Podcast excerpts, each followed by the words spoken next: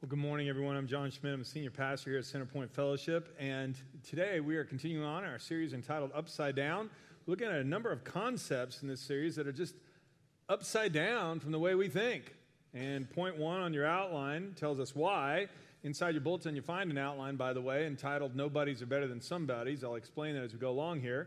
But point one on your outline simply says that God's thinking often seems upside down to us. And it does. All throughout the Bible, there's just all these upside down kind of principles and thoughts and practices where it's pretty clear that, hey, we're not tracking exactly where God's tracking. And here's why God says this is so. In Isaiah 55, he says, My thoughts are nothing like your thoughts, and my ways are far beyond anything you could imagine. For just as the heavens are higher than the earth, so are my ways higher than your ways, and my thoughts than your thoughts. God is just brilliant. And sometimes we're not that bright. God knows what the future holds. We don't have a clue. God is simultaneously working in my life and a billion others, answering all those prayers and working it all together for His glory. And that's amazing. And so we have to learn to trust Him. When Paul wrote to the Corinthians, he said, The foolishness of God is wiser than man's wisdom, and the weakness of God is stronger than man's strength. And so when we come to our faith in God, that's why it requires faith. That's why it's called religious faith. We always want God to explain himself. God, explain yourself. Tell me what you're doing. Well, that would be called religious explanation. Religious faith is where I trust God when, and I say, God, you're going to be able to do things I can't do because you're smarter than me. You have a perspective that goes beyond time, that goes beyond history. You have a perspective, you are all powerful. And so, God, I'm going to trust you in areas where I can't figure it out. And so this morning, we're going to talk about one of those upside down principles of why God chooses to use nobodies rather than somebodies to carry out his work. And I want to share with you some concepts about that. If you need a pen, by the way, just raise your hand. I kind of took off on you, and some of you are going, I didn't have anything to write in the blank with. You know, I, I need a pen. So if you need a pen, just raise your hand. Our ushers will come up down the aisle and they'll pass one to you. I also want to say before we get into this, I hope this isn't distracting to you. I have a wrap on my left arm. I broke my ring finger on my left hand playing basketball with my son and some others at a YMCA on Tuesday. I was going up for a slam dunk, a 360, and I looked on the rim, and that would be a total fabrication, okay? I was playing with them. I got tangled up on a rebound, and I went one way, and my ring finger went the other, and it broke. And so uh, um, this week, I'm going to get somebody, well, we've got an orthopedic going to take care of it and get it put back to rights. So hope it won't be distracting. I'm good at waving, though, so that works good. Okay. So let me have a word of prayer for us, and we're going to jump right in uh, today's lesson. Thank you, Lord, for the opportunity to be here today. I just thank you for your word. It's our guide in all matters of faith and practice. And Lord, you want to communicate an important concept all throughout Scripture, and that is that um, you're looking for people who are just willing to be yours and willing to be used not for the best or the brightest or the most beautiful all the time. And sometimes, Lord, we disqualify ourselves and say, Well, Lord, you can't use me. And the truth is, you can use anybody who's willing to be used. In fact, you prefer it. So, Lord, I just pray that you'll speak and move me out of the way and say what you want said to us today. In the name of Christ, amen. Point two on your outline, it's the title of the message God likes to use nobodies rather than somebodies to carry out his work. It's true. 1 Corinthians, again, chapter 1. Apostle Paul was writing to the people in Corinth, the believers who didn't think that they amounted to that much. And here's what he reminded them of Remember, dear brothers and sisters, that few of you were wise in the world's eyes or powerful or wealthy when God called you. Instead, God chose things the world considers foolish in order to shame those who think they are wise. Chose things that are powerless to shame those who are powerful. God chose things despised by the world Things counted as nothing at all, and he used them to bring to nothing what the world considers important. As a result, no one can ever boast in the presence of God. God likes to use nobodies because it's our pride and other things that can get in the way from him being able to use us at all. I'm going to share with you three examples from Scripture. I could have picked plenty more. Here are three where God chose to use things that you and I would say, well, that's impossible. But with all things, God, I mean, God can do miracles. All things are possible with Him. So, point A is just one example. It's from 1 Samuel, where God used a shepherd boy to kill a giant. It's the story of David and Goliath. David was a shepherd boy. He'd rescued his father's sheep from bears and lions that had come to snatch a lamb away. He'd go out there with a club and hit it over the head and take the lamb back. He prayed that God would give him strength, and he did. Prayed that God would protect him, and God did. So David had confidence and went out to visit his brothers one day, and they were on the battle lines. The battle lines were drawn up. His brothers were part of the Israelite army, and they were on one side of a valley. The other side of the valley were the Philistines. And they'd been camped on both sides of this valley for more than a month, not quite ready for each side. Neither side was ready to take the first step in an all out war and for the battle to begin. And each day, though, there was a champion from the Philistines who would walk down into the valley. His name was Goliath, and he was over nine feet tall, must have weighed five or six hundred pounds, an enormous freak of nature. He'd been trained in battle since he was a boy, and he was their champion, and uh, he was calling out to the Israelite army. He said, Hey, there's no need for all of us to fight. I'll represent my army. You send a representative from your army. We'll stand here in the middle of the valley and we'll fight to the death. Whoever wins, wins. If I win, then we'll be the champions and you become our slaves. If you win, then we'll become your slaves. Send out your champion. I'll take him on. And nobody stepped forward. That is until David showed up. He went and visited his brothers. His dad sent some supplies with him to take to his older brothers. And he heard the giant taunting the army of Israel, and he heard the giant taunting God. And he said, Well, this can't go on. We, have, we serve a real God who's strong, who's mighty. And this giant might be big, but God's bigger. And so he told the king, he said, I'll go fight him. Went down to a stream, picked up a few smooth stones, put them in a shepherd's bag, and with a sling and some stones and a shepherd's staff, he took off into the valley. And that's where we pick up the action here in 1 Samuel 17.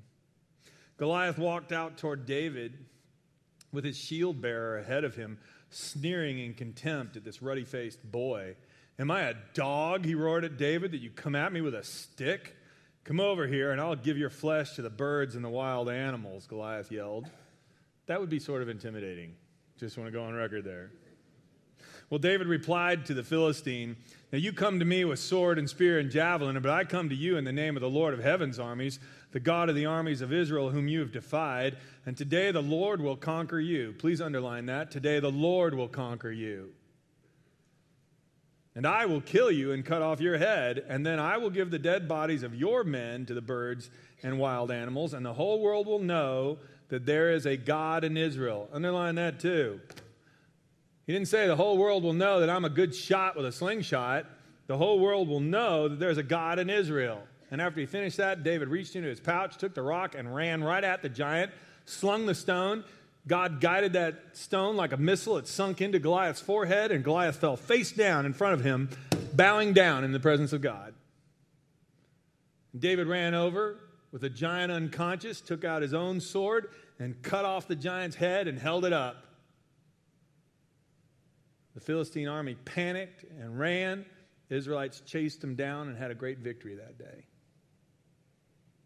Now, sometimes we're having a basketball tournament or something like that, and you'll see a team from a small school playing a nationally ranked school, and they win. They go, Oh, it's a David and Goliath story. They won with a lucky shot. Well, this was no lucky shot.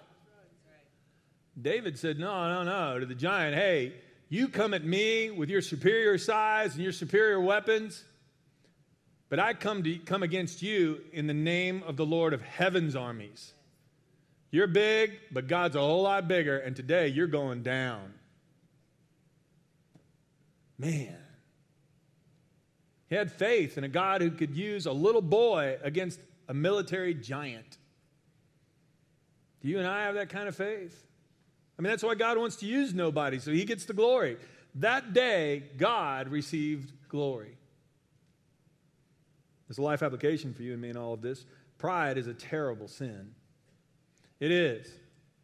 To think that we are big, too big for our britches, to think that we're smarter than everybody, stronger than everybody, people ought to bow down to us, it's a terrible sin. We're created in the image of God, and He doesn't want us to ever forget that. He wants us to depend upon Him. He made us that way.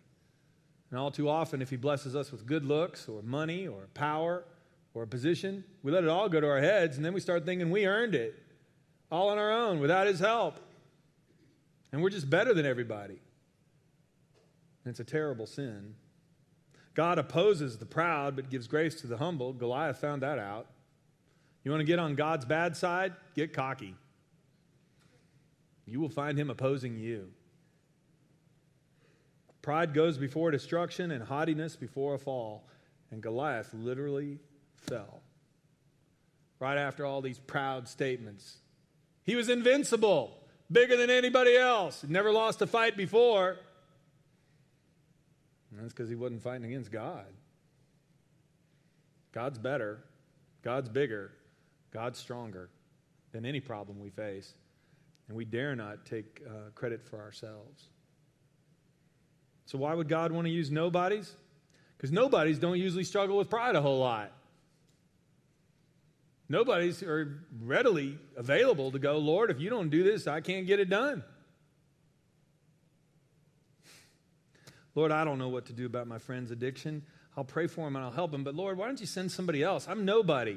You're perfect. Well, Lord, I'm not the one to lead a small group Bible study. I don't have any special education. I don't, I don't know if I know enough or other things. I'm nobody. Perfect. Well, Lord, I'm smarter than everyone else, and uh, I believe I can convince these fools to think the right way. Uh, you don't need to apply.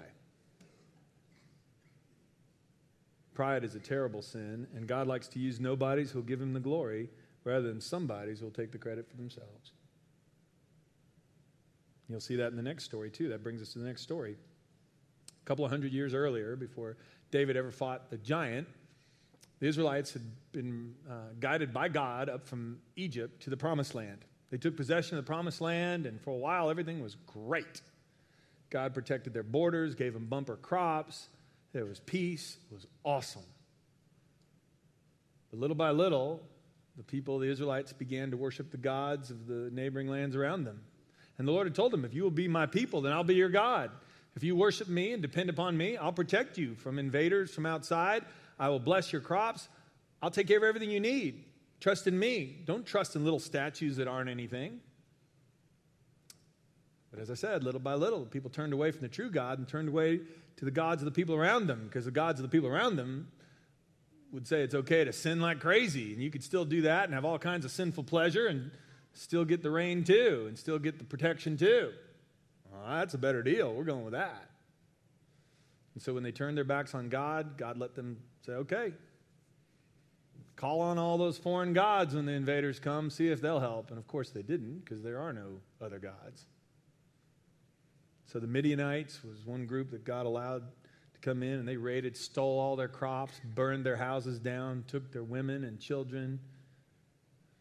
And after they'd had enough of that, all of a sudden they decided to cry out to God again.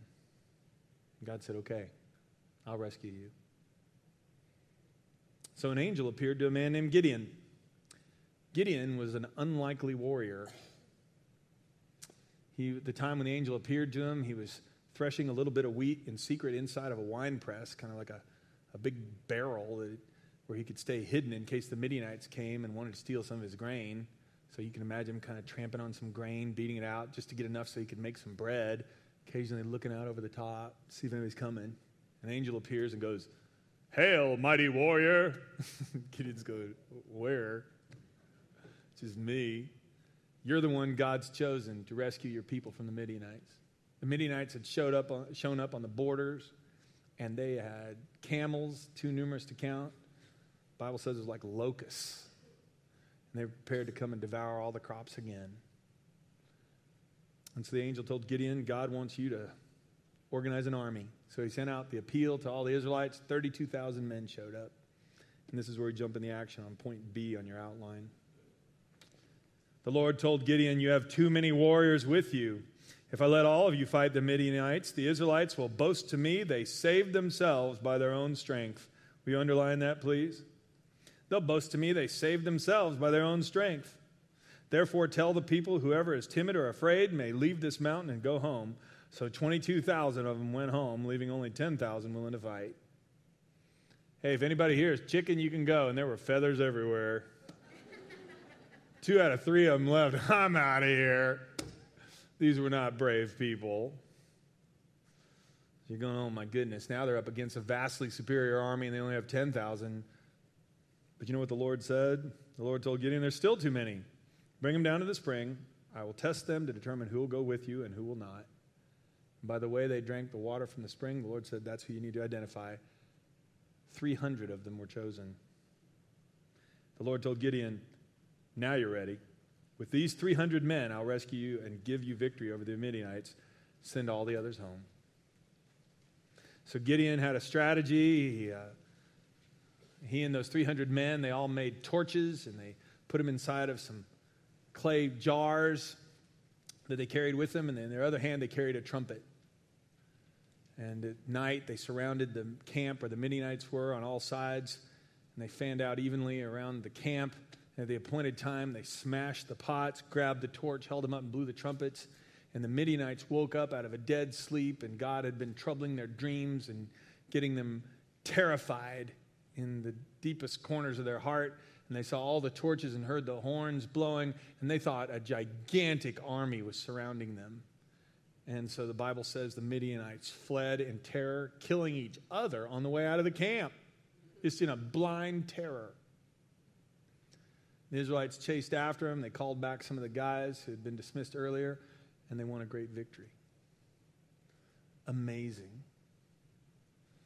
If you flip your outline over the life application of that story, continues on where we were. We should boast about God, but never ourselves. I mean, the problem with having 10,000 warriors or 32,000 warriors is I let you go out and fight, you're going to take credit yourself. I mean, God likes to use nobodies because nobodies give him the glory. They're not going to boast about how pretty they are, how smart they are, how wealthy they are. In our culture today, I mean, this is why this is so upside down. We have to have the supermodel endorse our product. You have to have the national champion endorse your product. You have to have the rich and the famous endorse your product. That's how you get an endorsement. And God says, No, I'd rather use nobody's. Because I can't stand pride. I can't stand it when people brag about themselves and forget that I'm the one who made them. Jeremiah 9. This is what the Lord says. Let not the wise man boast of his wisdom, or the strong man boast about his strength, or the rich man boast of his riches. But let him who boasts boast about this, that he understands and knows me. You want to brag about anything? Brag about the fact that Jesus knows how many hairs are on your head and you know him. I'm not mighty, but my Savior is. I don't know all things, but I know somebody who does. You can brag about that all day long. But let him who boasts boast about this that he understands and knows me, and that I am the Lord, who exercises kindness and justice and righteousness on the earth.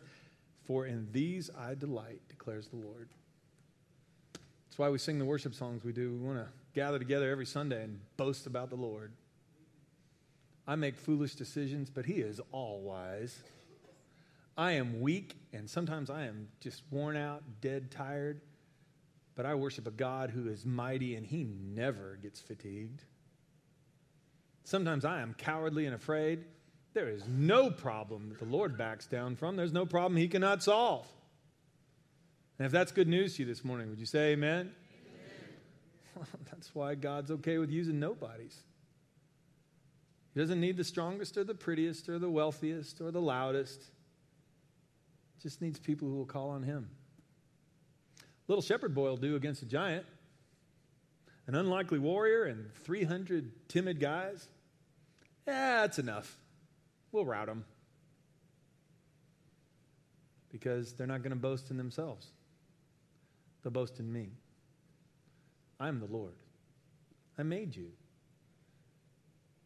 And when we boast in Him, it feels right. When we brag about how great He is, something just connects deep inside of our souls. And when I start trusting in a God like that, well, okay. Well, Lord, maybe I can help that person with the addiction then because you can do it. I just got to pray for him and do what I can. Maybe I can lead that Bible study, Lord. Maybe I can volunteer to encourage those homeless people. I can't do it in my own strength, but you can do it, Lord. You can kill a giant. You can rout an army. If you're still not convinced, let me give you another example. When Jesus came to earth to save us from our sins, he chose 12 disciples. You know who he chose? He chose 12 ordinary men to change the world. 12 ordinary men. Here's how a few of them came into the whole uh, ranks of being a disciple in the first place. One day, as Jesus was walking along the shore of the Sea of Galilee, he saw two brothers, Simon, also called Peter, and Andrew, throwing a net into the water, for they fished for a living. And Jesus called out to them, Come follow me. I'll show you how to fish for people. And they left their nets at once and followed him. A little further up the shore, he saw two other brothers, James and John, sitting in a boat with their father Zebedee, repairing their nets. Called to them to come too. They immediately followed him, leaving their boat and their father behind. Zebedee's going, Hey guys, what about the nets? okay. I thought that was funny. Anyway, uh, you did not. That's okay. But isn't that incredible? Jesus is walking along the shore and he calls out to fishermen, says, Come follow me. Notice it does not say, and Jesus was walking along next to the seminary, and as he was looking over the resumes of the PhD program in the study of religion, he found James and John and Peter and Andrew, all 4.0 students. Did you notice that's not what it says? That's not what it says. I have people all the time, I can't be a connect group leader. I didn't go to seminary. Well, neither did these guys. Well, what did they ever do? Well, they were disciples of Jesus. God can use ordinary people, He prefers it. Here's how another one of the disciples was called. His name's Matthew or Levi. I mean, Peter was called Simon or Peter. Um, Levi was also called Matthew, the guy who wrote the Gospel of Matthew. Later, as Jesus left the town, he saw a tax collector named Levi sitting at his tax collector's booth. Follow me and be my disciple, Jesus said to him. So Levi got up, just like the fisherman had, left everything and followed him. Later, Levi held a banquet in his home with Jesus as a guest of honor. Many of Levi's fellow tax collectors and other guests um, also ate with them.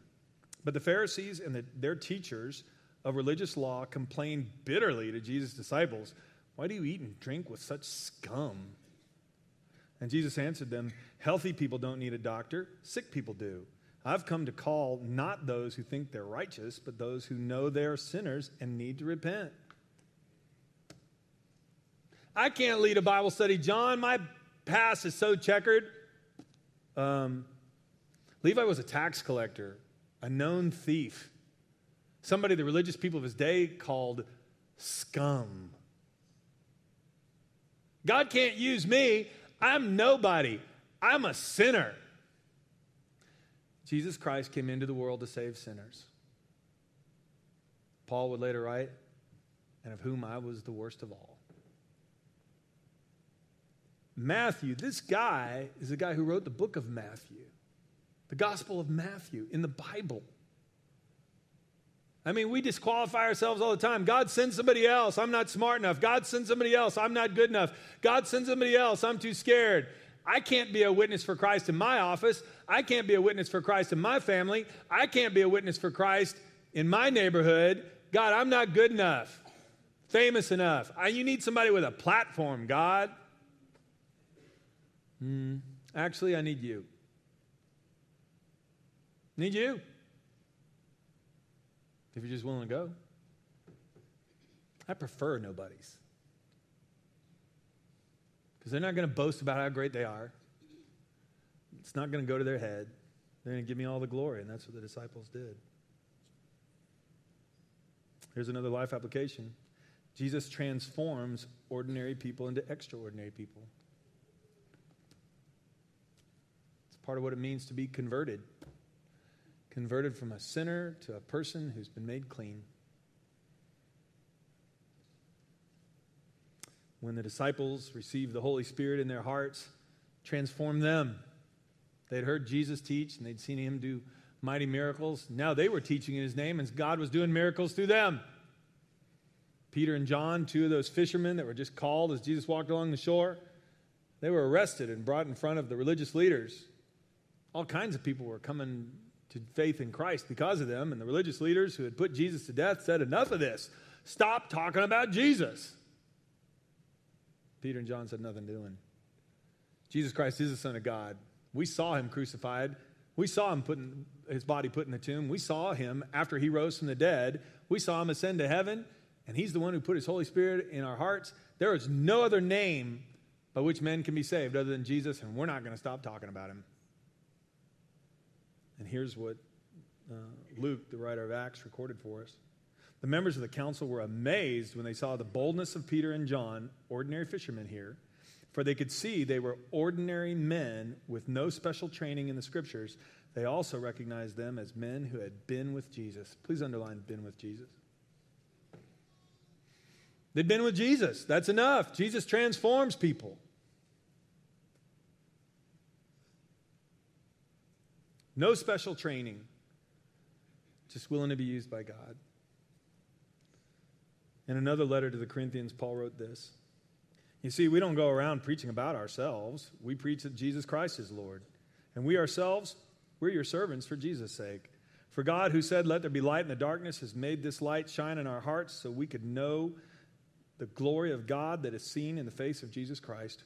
We now have this light shining in our hearts, but we ourselves are like fragile clay jars containing this great treasure. This makes it clear that our great power is from God, not from ourselves. What qualifies you and me for ministry is Jesus. Paul said it's like, a, it's like having this marvelous treasure in a weak, fragile clay pot. In those days, they used weak, fragile clay pots to store their stuff and move stuff around the same way you and I would now use a cardboard box. It was something cheap and disposable. You just use it to move and haul things. I mean, imagine if I went behind Winn Dixie this morning, went and grabbed an old box where a bunch of bananas have been shipped to the store, and I grab it, it's kind of half torn up, and I bring it to my house, and I ask you, how much is this old torn up banana box worth? And you go, it's not worth anything. I hope they can recycle it. But if I had a million dollars in cash and put it inside that box, how much would it be worth now? A million dollars. Now, if any of you want to donate that for an illustration, I'll be glad to receive it, okay? But, but the point is, the box all of a sudden now is worth a fortune because there's a fortune in the box. And Paul says, don't forget this. This is the way it is with Jesus in our hearts. You and I might think we're not worth anything, and the truth is, compared to God, we're not. But you know what's great? God places His Holy Spirit inside of us, and His love and His joy and His peace and His patience and kindness and gentleness that shines out through us. It's like having a million dollars inside of an old torn up banana box, and now our lives become precious and powerful and worth a lot. So don't let anybody tell you you're worthless. No, you're not. God sent his son to die on the cross to save your soul and to save mine. You are precious to him. No matter who you are, no matter what you've done, and with the Holy Spirit inside of us, we become mighty. Not so we can take glory for ourselves, but so we can give all the glory to him. I'm just a cracked pot. Well, that came out wrong. But anyway, uh, I'm nothing. I'm a cardboard box. And so are you. I don't amount to anything, but Jesus amounts to everything. And He is my Lord and Savior. He lives in my heart today, and I want you to know the joy that He has given me. And that brings us to our last life application. God has called ordinary people like us to change our world. You can put your name in there. God has called ordinary people like John to change our world. Those same disciples called from the seashore, called from the tax collector's booth. Therefore, he told, Jesus told them before he ascended into heaven, Therefore, go and make disciples of all nations, baptizing them in the name of the Father and of the Son and of the Holy Spirit. Teach these new disciples to obey all the commands that I've given you. And be sure of this I'm with you always, even to the end of the age. And the disciples did, and their disciples made disciples, and those disciples made disciples all the way down to us, and we're part of the current generation of disciples. And God has called us to make disciples.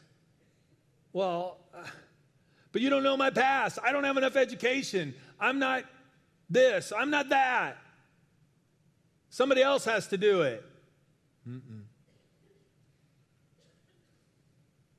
I could tell you story after story after story where people had wonderful pedigrees or they had amazing levels of education, all sorts of resources, all kinds of things. And who was the person who led them to Lord? Their housekeeper, the mechanic, person they met on a trip. Why? Because there was a joy and a love and a quality of life they just couldn't argue with. And do you know if you and I surrender our hearts to the Lord, He could use us in amazing ways. Right in our families, right in our neighborhoods. Because we could just be witnesses for Him. Now, I want to tell you about one special application that I believe He's called our church to, and this is the note there in your outline.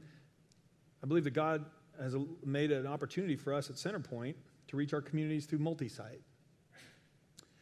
If you're visiting with us or never heard this before, the reason we call the church Centerpoint is because the church here in Prattville is really a hub where we hope to have a number of extensions. Normally, I hold out both hands with the fingers, and the illustration is really messed up now today because of this. But anyway, the whole idea is that we would have lots of extensions that would go out into lots of neighborhoods, into other places.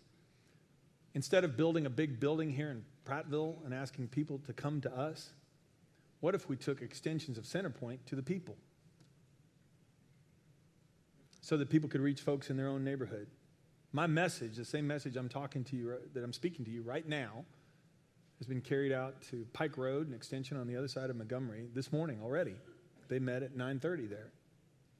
We're hoping to start up other extensions in Troy and in uh, Cloverdale and Montgomery and in Wetumpka soon.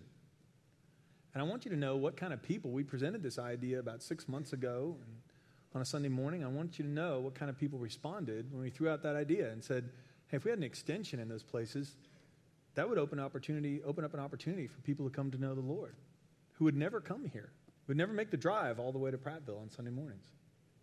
Watch the screens, you'll see some of the people whom God has already brought uh, toward this vision.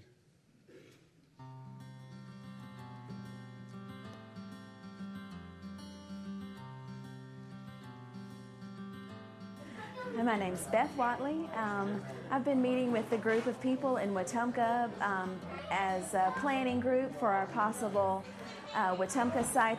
I'm just really excited about it, not just because it's going to be close to home, but because there are a lot of people in this area who need to hear the word of Christ and, and who haven't been reached by anybody um, from a church. So this is something that I'm really excited about. I'm Jenny Myers, and I live in the Wetumpka area, and I'm part of the group that is starting a possible site in Wetumpka for Centerpoint. We're super excited. It's been amazing to see how the group has already grown and how friendships are already being formed. And we're just all excited to be able to have a place in Wetumpka, Eclectic, and Tallassee to be able to invite our friends and a place where God can change lives in our community. We just finished our second meeting, and, and the numbers continue to grow and God's calling people to this mission of, called multi-site, where we're, we're bringing Centerpoint to our communities. This is just a start of what God's going to do. It's amazing to be part of it. It's very exciting uh, be a part of this whole process uh, from the ground up. I, I just pray that you know I, God gives us the vision to just whatever that He calls us to do. That we have the strength and the wisdom to do it. Hey, I'm Caleb Hogg, and me and my wife moved to Troy about a year and a half ago because of work. And when we got here, we really couldn't find a church that fit us quite as well as Centerpoint did. And so we would go back and forth to Pike Road every Sunday. And recently, the opportunity came up to start a Troy site. And when it came up, me and Hannah were on board uh, right away. And so far, we've had a group of people come in, and it's been great. I'm Whitney Summerlin. I'm a student here at Troy University. And I want to have a Centerpoint in Troy started because um, I visit a lot of churches here, and none of them have fit for me. And I know a lot of the students here have felt the same way. They're looking for something that's a little different. That's not the you know same same worship experience everywhere you go. And I feel like Centerpoint would be a really good fit for Troy. The idea is we want to start up some extensions uh, to reach out to a bunch of people who aren't involved in church. And one of the things, whenever I bring this up, I have people tell me, they go, well, John, we live here in the South. I mean, this is the Bible Belt. Probably, this is probably the buckle on the Bible Belt. I mean, why do we need another church? I mean, there's plenty of churches already. Well, I think most of us would be shocked if you found out that according to the latest census data and other things, 53% of people in Elmore County claim no religious affiliation at all. 53%. Not 23%, 53%. More than half. Not Baptist, not Methodist, not Catholic, not Protestant, not nothing. 53%. And if that's not enough evidence for you, well, take a Sunday morning and drive through an apartment complex about 9 a.m. Drive through it again on Monday morning. Monday morning, all the cars are gone, all the people at work. On Sunday morning, the cars are all there. Now, it could be that everybody just went to church and they all walked. That could be. But I don't believe it. I don't believe it. If you're asking me if 53% of the population, more than half of the population, doesn't go to church anymore or anywhere, I mean, then we should say, hey, there's enough churches, don't start another one. Come on now. There are people who need the Lord. We want to help them center their lives on Christ. And how would we start these extensions? I mean, who would do that? People just like the people on the screens.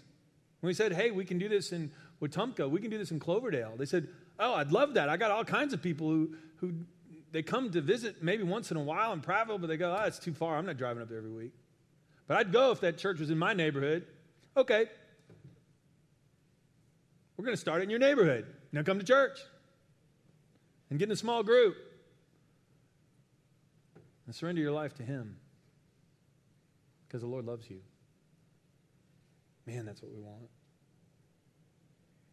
So, how could you and I be involved in multi site? Well, there are a couple of things in your outline here. We can pray. I'd ask you to pray for that. I mean, that's been a, a big dream of ours to have extensions. Rather than have everybody just come to one big building here, we'd love to have extensions in a lot of places. I'd love for you to pray about that. We can participate. You might be somebody who could say, Hey, I'll help get that together. I'd love to be a part of that. Or you could advocate. You could support this and recommend it, publicly speak in favor of it. I had people after every service say, go, Well, I don't live in Wetumpka, but I got some friends that do. Can I tell them? And it's like, Yeah, that's what advocate means. Sure. I got kids at Troy. I don't live in Troy. Could I come and be a part of a prayer meeting for that? You betcha. You betcha.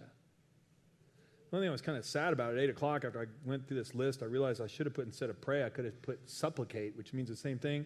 Then you could supplicate, participate, and advocate. And that sounds like something that I preach there. Just don't procrastinate, you know? yeah, on that high note. Anyway, uh, I would like to remind you on this. I want to say one other thing. This allows us to get churches started with ordinary people. I want you to meet uh, a couple of folks. Uh, uh Will, are you here? Sarah? Oh, and, uh, Chris? Uh, Chris Griffin and Will Barrett. Are coming up here? These are two of the guys. Um, Tom Gaylord is going to be in charge of our um, he's running the point on development of a site in Wetumpka. Will in Cloverdale and Montgomery, Chris and Troy. And these are folks whom God has called, part of this church, have said, not only do I want to be a part of that, I'm willing to give up a career. And they've spent the last year, or Chris is still in the middle of it, but Will's already been through a whole year of training on this, site pastor training. And if we get a site going there, and once we get it up and running, they're willing to switch careers and say, I'll go into ministry. So I want you to know if you yeah, you can applaud that. Yeah.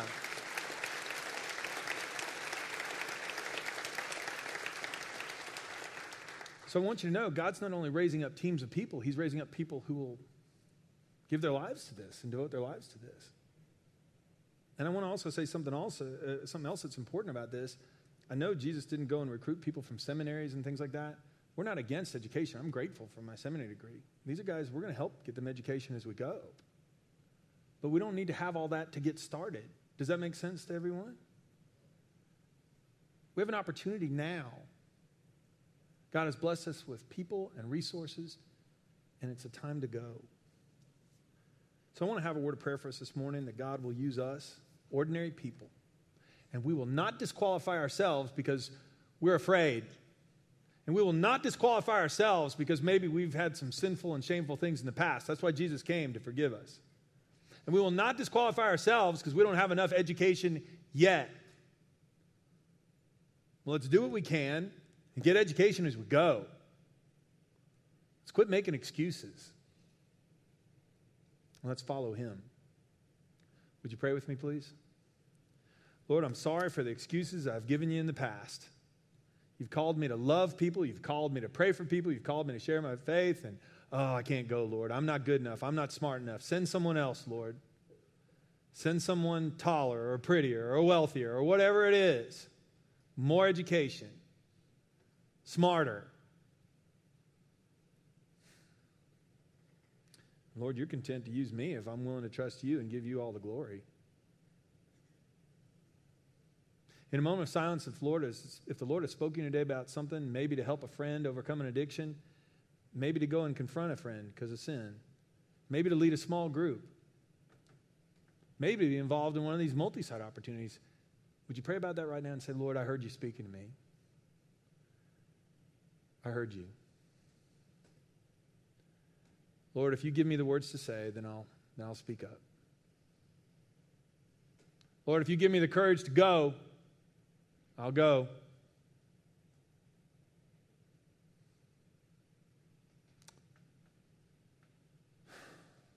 Lord, we just surrender our lives to you. I thank you that we can be a part of this church. Lord, I, my big desire, the big dream I have for this church, Lord, is just for it to be whatever you want it to be, for you to take it wherever you want it to go, and that you would raise up the men and the women necessary for that to happen. I know you're going to do it. And Lord, we want to we want to be a part of what you're doing in our world. We want to be faithful disciples of yours in our generation. Please help us trust you more and not be afraid. In the name of Christ we pray. Amen.